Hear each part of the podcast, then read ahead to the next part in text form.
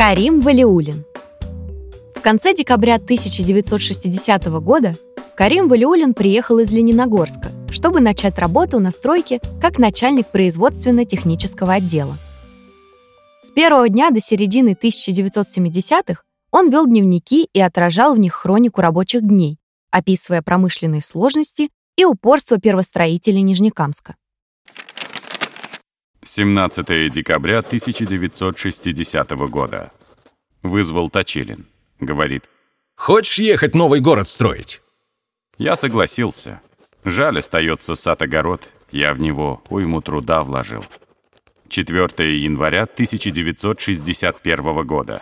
Начинаем принимать рабочую силу. Народ идет пока с ближайших деревень. Нас здесь четверо. Я, Точилин, Катя Медведева, Каримов. 27 марта 1961 года. Весь первоначальный пыл улетучился. За март уволилось более 100 человек. Причина ясна.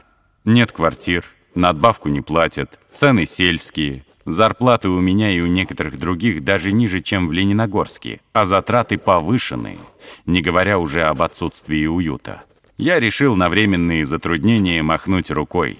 Здесь есть интересная работа, а для меня это основное. 12 апреля 1961 года. Приехал, умылся, побрился и в трест толкать материалы. Сегодня знаменательный день. На высоту 300 километров поднялся Гагарин. Первый космонавт. Радио все время повторяет это имя. Сегодня же моей дочке исполнилось три года. Знаменательный день. Но мне почему-то выпить не захотелось. 22 января 1964 года. В городе всего идут работы на 11 домах. Из них на двух отделка, на четырех кладка, остальные на уровне фундаментов и земли. В работе также общественный центр и кинотеатр. 2 января 1966 года.